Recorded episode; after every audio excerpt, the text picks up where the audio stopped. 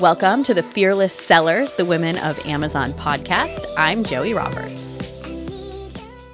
This is going to work no matter what. Like, this has to work. So, the overall branding, we kind of wanted, or I wanted to position it as the Lululemon of skincare. And that's literally what I was working towards. I had an end goal.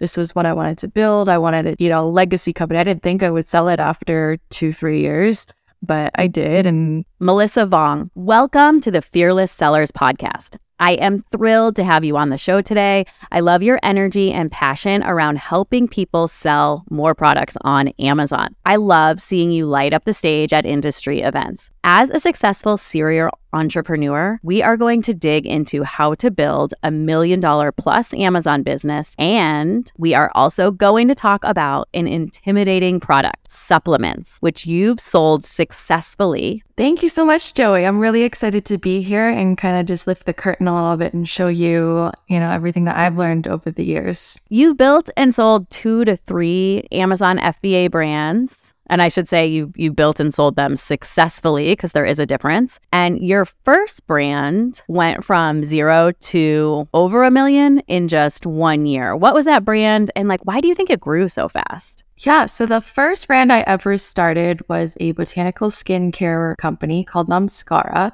And in a short year, like you mentioned, we hit seven figures in sales uh, and revenue just selling natural skincare products. I think that the reason why it did so well was because we were tackling a niche that what was kind of underserved at the time. Uh, natural and organic certified products were few and few between, especially on Amazon. And because it's obviously a, a drawn out process to usually go and uh, uh, apply for certification for you know the USDA organic stamp and making sure that everything is kosher. Um, I feel like a lot of people avoided going into that category or providing those types of products because it's a lot of extra work. Now, we were lucky enough to work with some amazing manufacturers uh, who helped us with the process of getting USDA certified organic. And that definitely helped because it's that perceived value that, you know, that brand took the extra care and time to show their end consumers that they care about the the products that they're putting on their body. And so many men operate skincare brands, but not enough women. I think there was a stat where there's over 80% of, you know, executive level um, people are typically men who run and operate these top 500 uh, skincare companies. So at the end of the day, they're serving a customer that isn't really, you know, themselves and they care more about the bottom line than anything. Whereas the woman who are actually using these products, I figured why not put myself in the driver's seat and be able to deliver products that I know that I would be super comfortable using and be happy sharing with my friends, my family. And that's kind of how I build my brands. I build them around the products that I use on a regular basis, things that I would use and share with my family and friends and people closest to me. So it's always going to be a matter of quality and making sure the end product is something that people want to use and that I am comfortable sharing with the people I love most. And just hearing you talk about how much you put into your beauty brand, I got to tell you, it sounds like a lot of work right out of the gate like before you've even made a dollar of sales. It sounds like you put a lot of work in before you launched. Uh, surprisingly, it wasn't as difficult as you might think. So, the key is working with great manufacturing partners. So, we were very, very fortunate that the manufacturer that we work with, they already had their organic certification. So, we already know their products are certified organic. So, what we ended up doing was they can put us under their umbrella I guess, organization and essentially apply for our label to be approved by the certifying body. So it's a lot faster of a process doing it that way through someone who's already gone through that certification. So basically, it was just we had to pay an additional fee to get that going, but we prioritized finding manufacturers that were already had that in place. Yes. And with my first product, that I also grew from zero to a million in 12 months. I looked at it the same way. I was like, I will pay more, I will wait longer for my product as long as my supplier, my manufacturing partner has that certification. And I was getting suppliers coming to me saying, oh, we will go get the certification. You can pay for this and you can pay for that to happen. And it's like, well, I'm already going to have to wait in a long line to get the people who already have the certification. And you want to start especially as a new seller or a new product you're testing you want to start with a manufacturer who really knows what they're doing. Yeah. I mean i definitely jumped into a category that is known to be a little bit more competitive. So that's why we wanted to take those extra steps. And even though it took you know an extra couple months uh, we wanted to nail everything and launch products out of the gate that were not just high quality, but also the branding was on point. So, you know, people can launch products fairly quickly. For my first brand, it probably took me five months to six months of just pure research, figuring out, you know, product selection, doing the branding, the packaging, testing the products, you know, ordering samples and everything else. And, you know, we probably could have launched it much sooner, but I think that even on an expedited timeline, five to six months before we officially launched and made our first sale, that was just something that I knew I wanted to take some time. And plus, I was doing it on the side, right? It was like a passion project for me. Right. It wasn't I was doing full time. I was working full time uh, and kind of just did this on on the side, and it just ended up growing legs and took off. So about a month after launching, I was like, "This is crazy."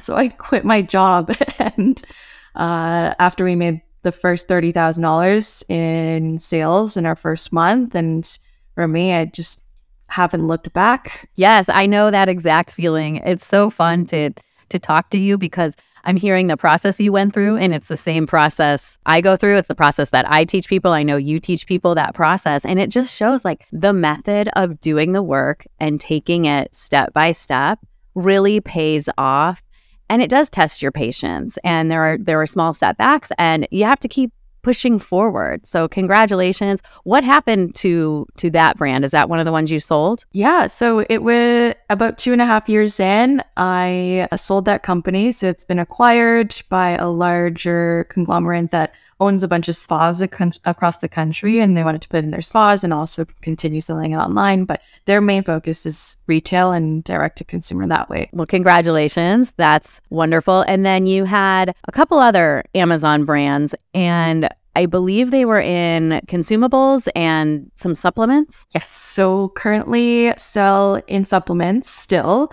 But my second brand that I started was actually with my business partner and one of my best friends in the world uh, Bryce. He is a pro, or he used to play pro soccer for the Vancouver Whitecaps. Super cool dude. Um, honestly, just overall, very, very grateful to have someone like him to work with because it makes the journey a lot less lonely. You know, being able to spitball ideas back and forth. And we actually lived together uh, at one point when we were building this company, Orphic Nutrition.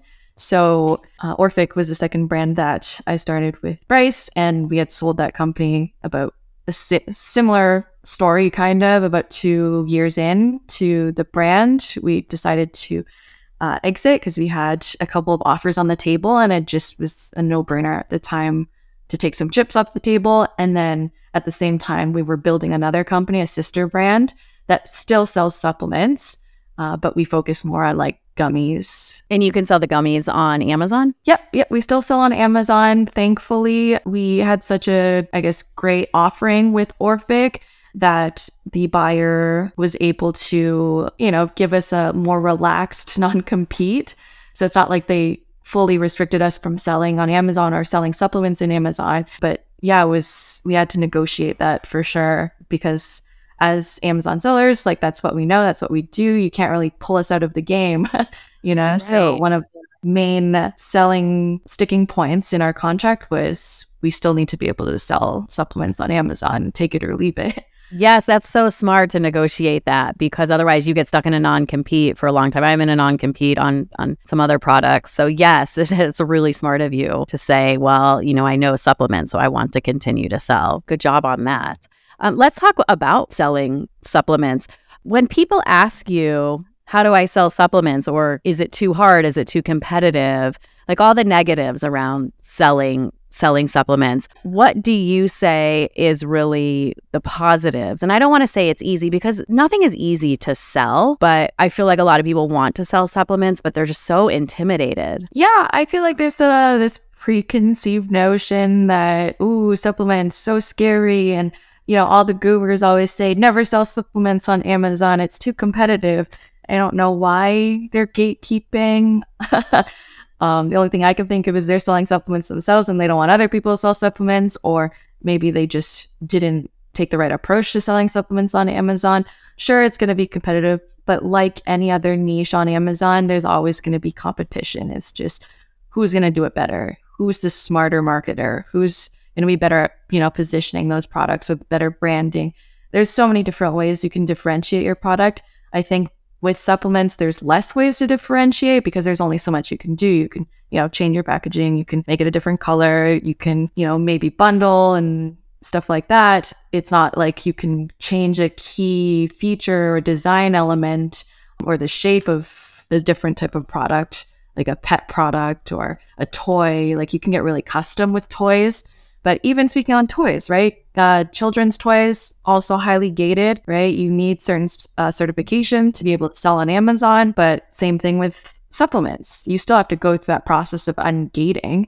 But once you get through that, really, there's so much opportunity and upside potential. So I think that people are scared of the initial, you know, having to go through that ungating process and uh, provide the documentation because if you don't know what's needed or what you have to provide in order to get approved, it's hard to pay for that first purchase order without knowing if you're actually allowed to sell that product on Amazon. So once you actually you can work with your manufacturer and a lot of them will work with you. Maybe just place a small order just so you can get the invoice to submit to Amazon.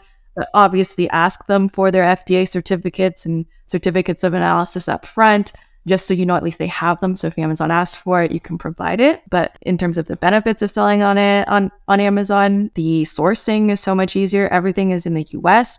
I like to say anything that goes in your body or on your body, source it from the US if you can domestically, um, just because you know exactly what's going into these products, just the, the quality, and it's going to be lot more regulated than if you were to go overseas and you know purchase yeah. supplements that way. But yeah i mean with covid we didn't run into any supply chain issues because all of our products are manufactured in the us so we were very very lucky in that sense. And we're able to you know 3x 4x our our revenue just during that period because a lot of sellers were having hard time fulfilling the inventory orders because it was coming overseas it was delayed there is no increase in materials and increase in cost of shipping. So a lot of upside benefits of selling supplements and being in this space for sure. Um, but like any category, it's going to be very competitive. Yeah, exactly. It is very competitive. And as far as sourcing supplements in the US, do you have tips like of how to go about that? Like how to find a supplement supplier in the US? Yep. So Google is your best friend. So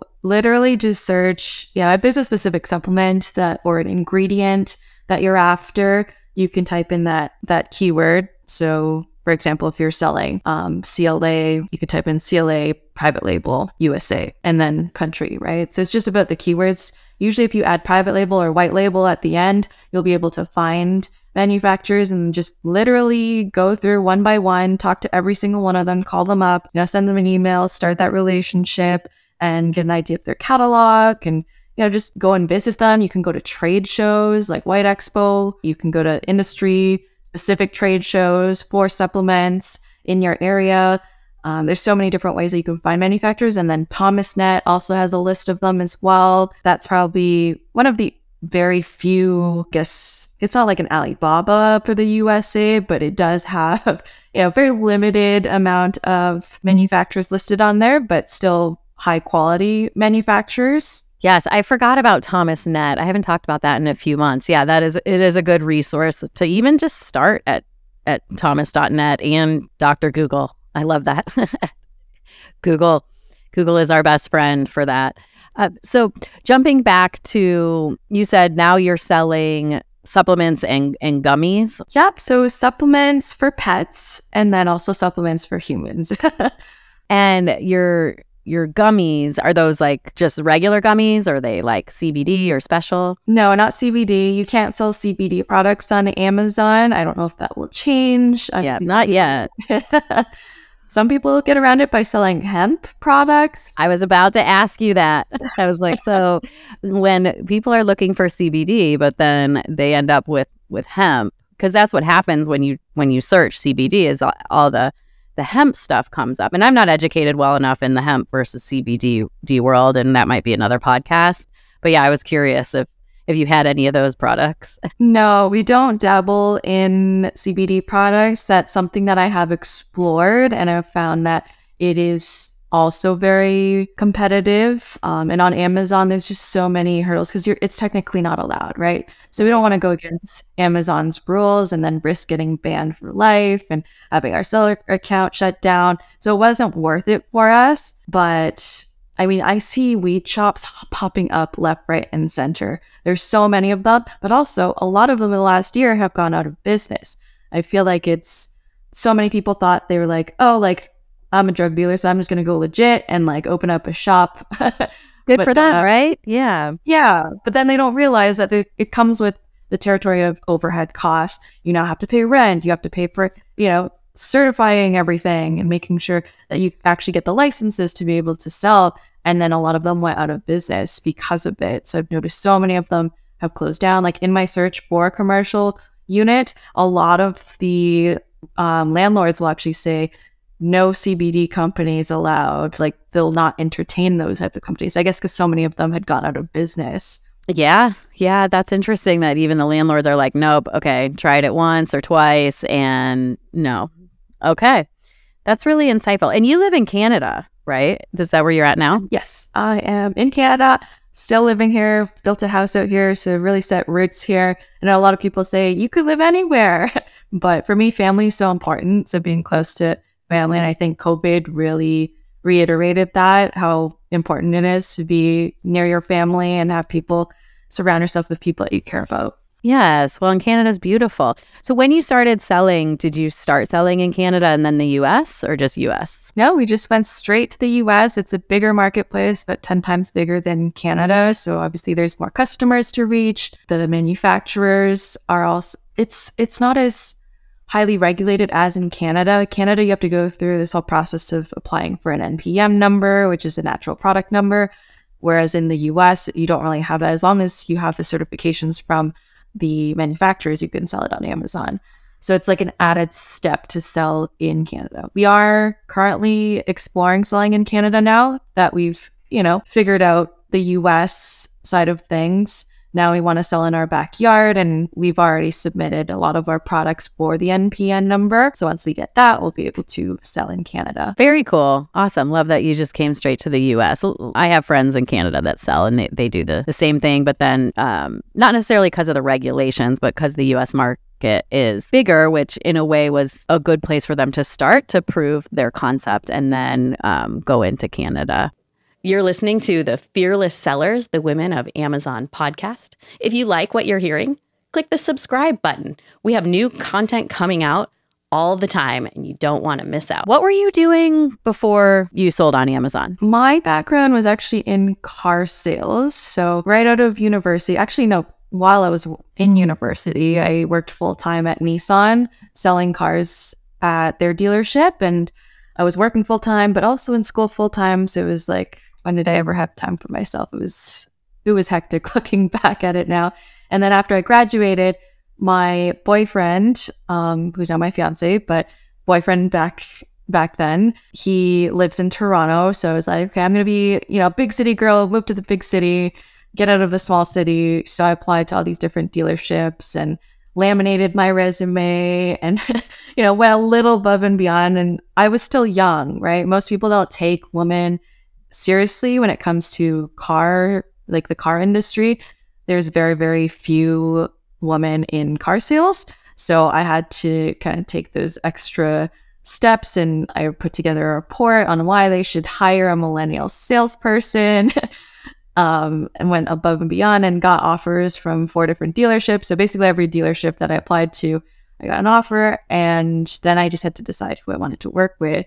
And BMW being, you know, prestigious brand, it was like big building right off the DVP, decided to accept their offer and kind of grow my clientele there. But I slowly realized that luxury car sales is so different from like selling a, a, a Nissan.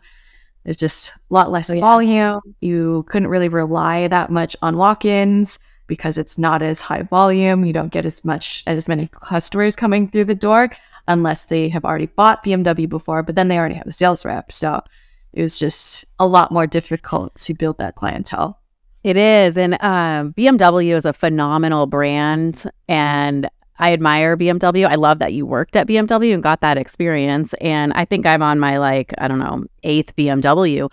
But BMW drivers are so loyal to BMW. It takes a lot. You know, uh, my dad and my brother did jump. My brother ended up jumping to Tesla, and my dad moved on to Porsche but it is the loyalty that these BMW drivers have. And I love that it that that loyalty still exists. It it does make it hard for you as the car salesperson, though, right? Because you're you were young and new and people like me probably just go to who they they already know. I would have bought a car from you though. I'd have been like, "Hey, look how adorable she is. I'm going to buy my car from her." I appreciate that. I love it. Um, so then, uh, while you were working at BMW, did you start selling? Yes. So that's when I started my first brand, Namskara. So working at BMW, I had to start in what was called a product genius role. And my salary was $30,000. And I don't know if you know anything about real estate in Toronto, but, or in Canada in general, but in Toronto specifically, it's so expensive. So I was living in, you know, 600, 700 square foot condo, but paying basically like literally everything from my paycheck was going to my rent. It was crazy. And I realized, okay, I can't make a living, you know, at BMW. I need to supplement somehow if I want to enjoy all the amazing food that Toronto has to offer and not eat ramen every day. So mm-hmm. that's I started looking at other options for making money, whether it was online or, you know, just diversifying the way that um, or supplementing my income. And for me, I didn't want to make a million dollars. It wasn't that. It was just I needed to make enough to live and to be able to eat and, you know, enjoy life a little bit. But then it ended up becoming way more than I thought uh, in a good way. So, kind of like growing up in a single family household, you know, the only way you ever know how to make money is by working really, really hard. Cause that's all I saw my mom do. I saw her clock in, clock out, work three jobs at a time. And that's literally you know, you just learn monkey see, monkey do. That's how you think life is. You don't know any different. And because of that, you know, as soon as I was 12 years old, got my first job going door to door and selling newspaper subscriptions. So that was just all I really knew. And it kind of just led me to selling cars. But then I met someone who opened up my perspective on how money is made. And he told me that there's three ways to make money. So we'll We'll call them M1, M2, M3 strategies. So M1, you trade your time for money, right? Everyone always complains though that they don't have enough what? Time and money. yeah. But it doesn't really make sense to trade one for the other. So that's where you have other strategies like M2 strategy, which is trading your money for money. You know, making your money work for you. But in order to do that, you need to have money to make money. And then M3 strategy is having residual sources of income, which is you do the work once and then you get paid over and over and over again. But I'm not Drake. I'm not a rapper. Like I can't, you know, drop a mixtape and get royalties off. off have you tried? Are you sure? Have you tried? Sadly, I have. Yes. It was one of the many things I dabbled in. I, I just love music so much. I, I, play piano and I can't sing, unfortunately, as much as I, I would love to be able to sing and, you know, write music and stuff like that. It's just not in the cards for me.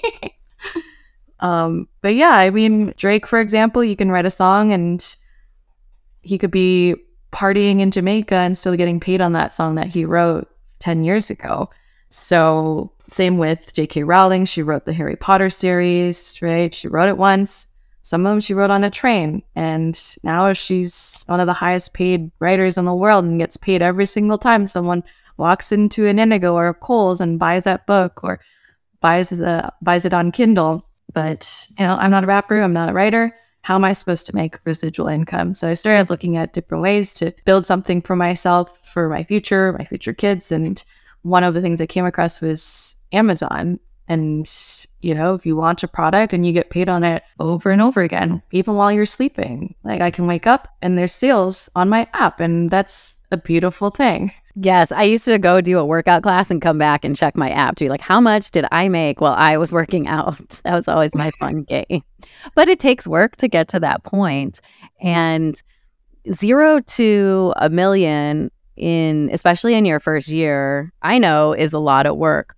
Um, while you were getting that residual income coming in, what was it that you did did right in that first year to be able to continue to grow that and sell it, you know, a short like two and a half years? Yeah, I mean, to be fair, it's just continuous learning nonstop. Uh, even though our, you know, not everyone gets lucky and their first product is going to be a hit thankfully, you know, just to mitigate that risk, launch three products at once. So first three, pro- just to you know diversify a little bit, and one of them ended up taking off, and that's the one that I focused on. So you know how they say the the 80-20 rule or 20-80 rule, 80% of your sales is going to be attributed, but 20% of the results or the products that you sell. So really knowing which ones are going to be, I guess, your your stalking horse or the cash cow. Um, but if you can launch multiple products that are complementary all at once, it definitely does mitigate that risk. But again, it's also going to cost you more upfront um, because you're you're launching multiple products, and depending on the minimal order quantity, that can also increase the cost of your launch. Uh, but for me, thankfully, I had saved up money from working in car sales, and I just went all in on it. Looking back, maybe it was stupid. I don't know. but I really believed in it. And this was something that it was like, this is going to work no matter what. Like, this has to work.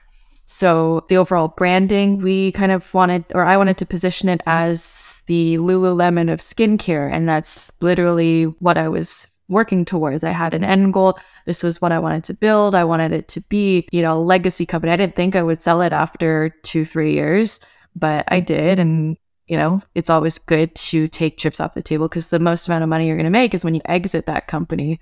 And then you can always take that and everything that you learned and put it into another company or into another vehicle and diversify. And that's why I get to finance, you know, all of these different fun things that I do, like my escape room that I'm building out. I do real estate. Like there's all these fun things that I actually really love and enjoy and Amazon has become that vehicle to fund those those projects for me. But I guess going back to your question, um, what did we do right or what did we do differently? I think that our packaging had something to do with it, and also just the positioning of our product and targeting a mm-hmm. more specific niche. So rather than just going fully broad, focus on the specific problem that we're trying to solve and then target those specific keywords and you know instead of going generic, just really the the riches are in the niches. And then also bundling our products. So adding accessories, things that don't cost us that much,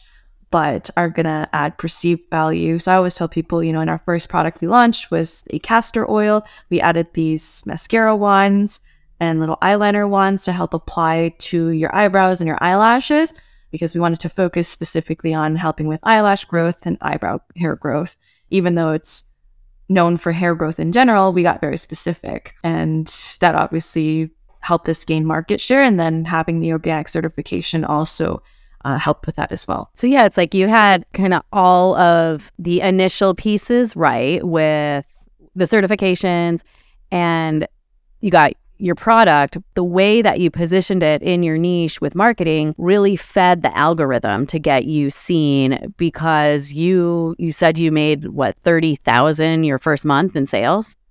I mean that's that's phenomenal. You did you did a lot right out of the gate with the algorithm. Thank you. Yeah, I mean it, the algorithm's ever changing. We all know that.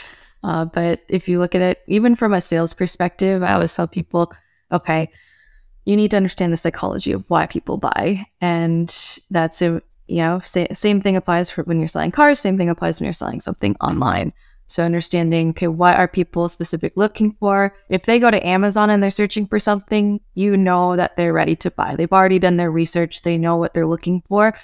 Just it's just a matter of getting shown and showing up for those keywords that they're looking for. Yes, and and to your point, the algorithm is always changing. And winning the algorithm is only the piece of it because when you're especially in a competitive category like like beauty and yes you narrowed it down but also for for people buying a beauty product all they see on Amazon they can't touch it so all they're seeing is your your packaging and your beautiful photos and then that gets their attention and your your copywriting must have been on point as well. Yeah, back then we didn't have Chat GPT, so everything was I had to write it. oh, that's funny.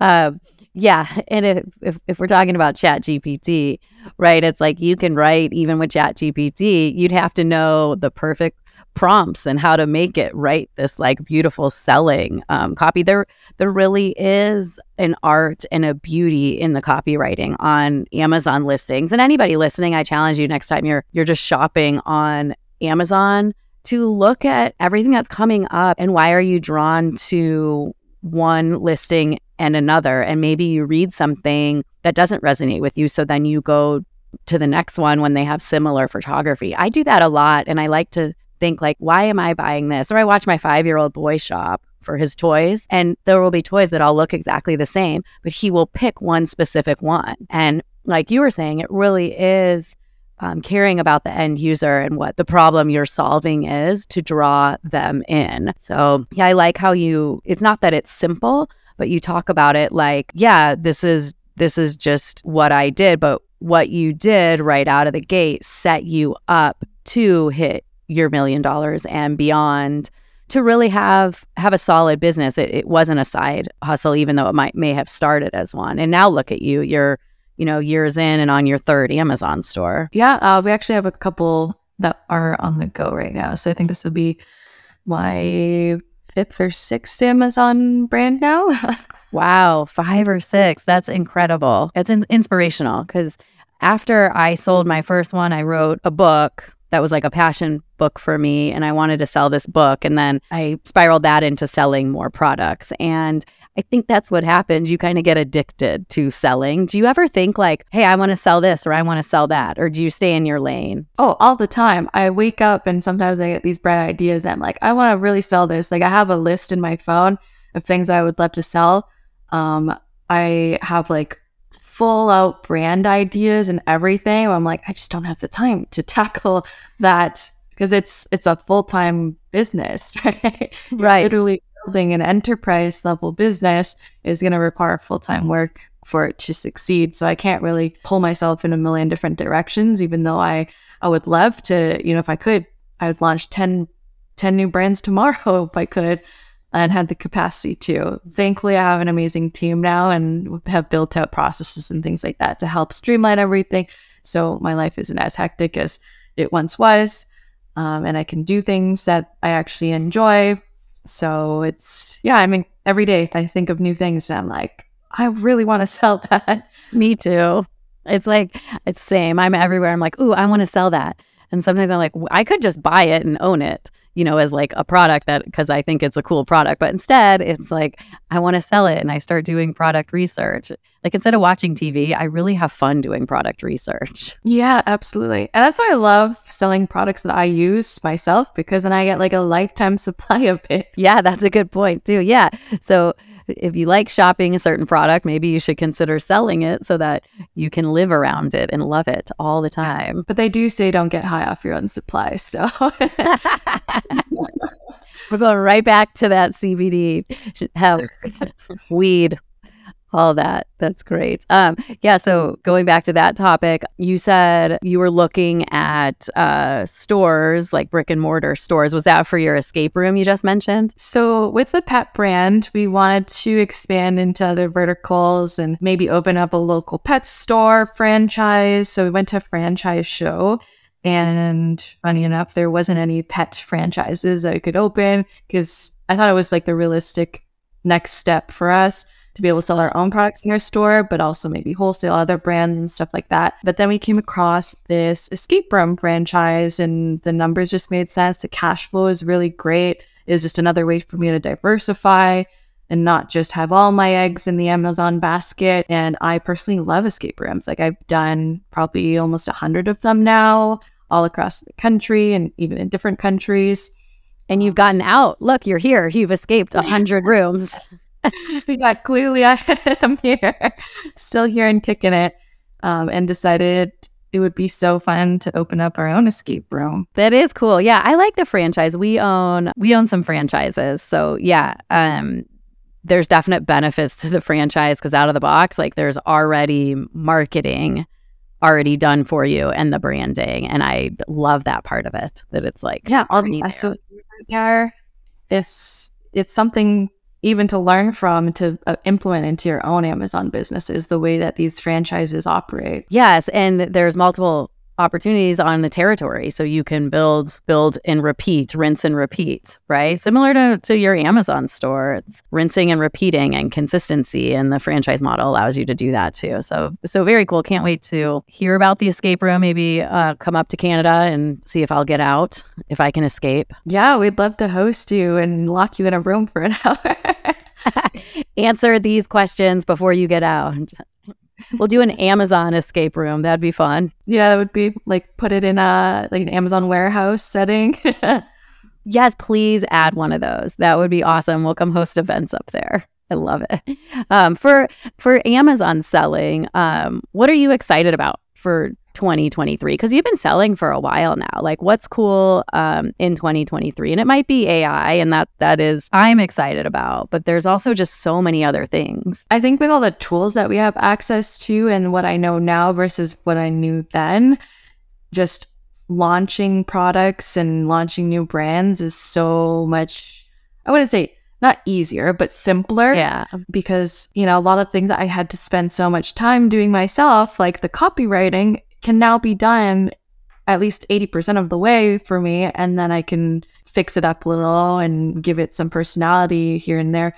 But it's not going to take me the full day that it once was to like write a whole listing. So now it's, you know, you can launch a listing and optimize a listing so much quicker. So, yes, it's going to be, you know, better for us as sellers it's also going to basically force people to also use these tools because you won't be able to compete against the people who are utilizing them, taking advantage of these tools. It's kind of a double edged sword. We know that the advancement of all these tools is so beneficial, but if you're not using them, you're slowly going to be left in the dust by the people who are using them. So for the people that are stuck in their own way, old ways, they're not consistently learning or adapting and adding new tools to their roster. It's going to be easier for sellers like me who are very eager to implement these things to take more market share. Yeah, I think that's a good way to put it. It's you don't have to use the tools and people have built wonderful, big, successful businesses, but hey, there are some phenomenal tools and Amazon's API, they're just pulling these tools are able to pull more and more, and there's more and more tools coming out that it is definitely worth taking a look and seeing how they fit in. And what I like is like if one tool isn't working for me, maybe it's just for my brain, it doesn't I don't like it. There's another tool that I I can try that will do something similar or the way that it outlines it or pulls keywords, etc is different. So I, I think that's a really good point. And that is exciting for, for 2023 and, and beyond. Absolutely. Just the advancement and how you do business changes drastically. Before we say goodbye, is there anything that we haven't talked about that you would like to share? I think we covered a lot, Joie. I, I don't know about you. I think we covered some awesome topics, and I'm very excited about the Amazon escape room. So once that is up and running, we will have a Fearless Sellers escape room party. Let's do it. Yeah, we actually moved into we're we're moving into a bigger space. Um, long story short, the commercial landlord dropped a bomb on us and basically said, "Hey, we can't fire rate your current unit, so you have to move." So now we're being forced to move into a new building, but it is larger, so we're gonna be able to fit more games, possibly put like a little bar, speakeasy in there. So that's that's underway. Oh, super cool. So in a way, it kind of worked out that they were like, "Hey, I know you're building out, but you're going to have to move. Yeah, there is a silver lining at the end of the day, but definitely learned a lot from this process. Some days I'm like, hmm, maybe I should have just stuck to e commerce, but I know the feeling. Yeah. I know you're like, I like just hiding in my room and and selling things online. And now I have to move an entire building from one building to another. Yeah. well, best of luck with the escape room and with your current Amazon brands. And I really appreciate you joining us. And until next time, stay fearless. Thank you, Joie. If you're looking to get started selling on Amazon or maybe need some help with your current sales on Amazon, go to fearlesssellers.com that's a lot of S's in there. FearlessSellers.com. Use coupon code FEARLESS for 50% off our next event. Thank you for listening to the Fearless Sellers, the Women of Amazon podcast. Until next time, stay fearless.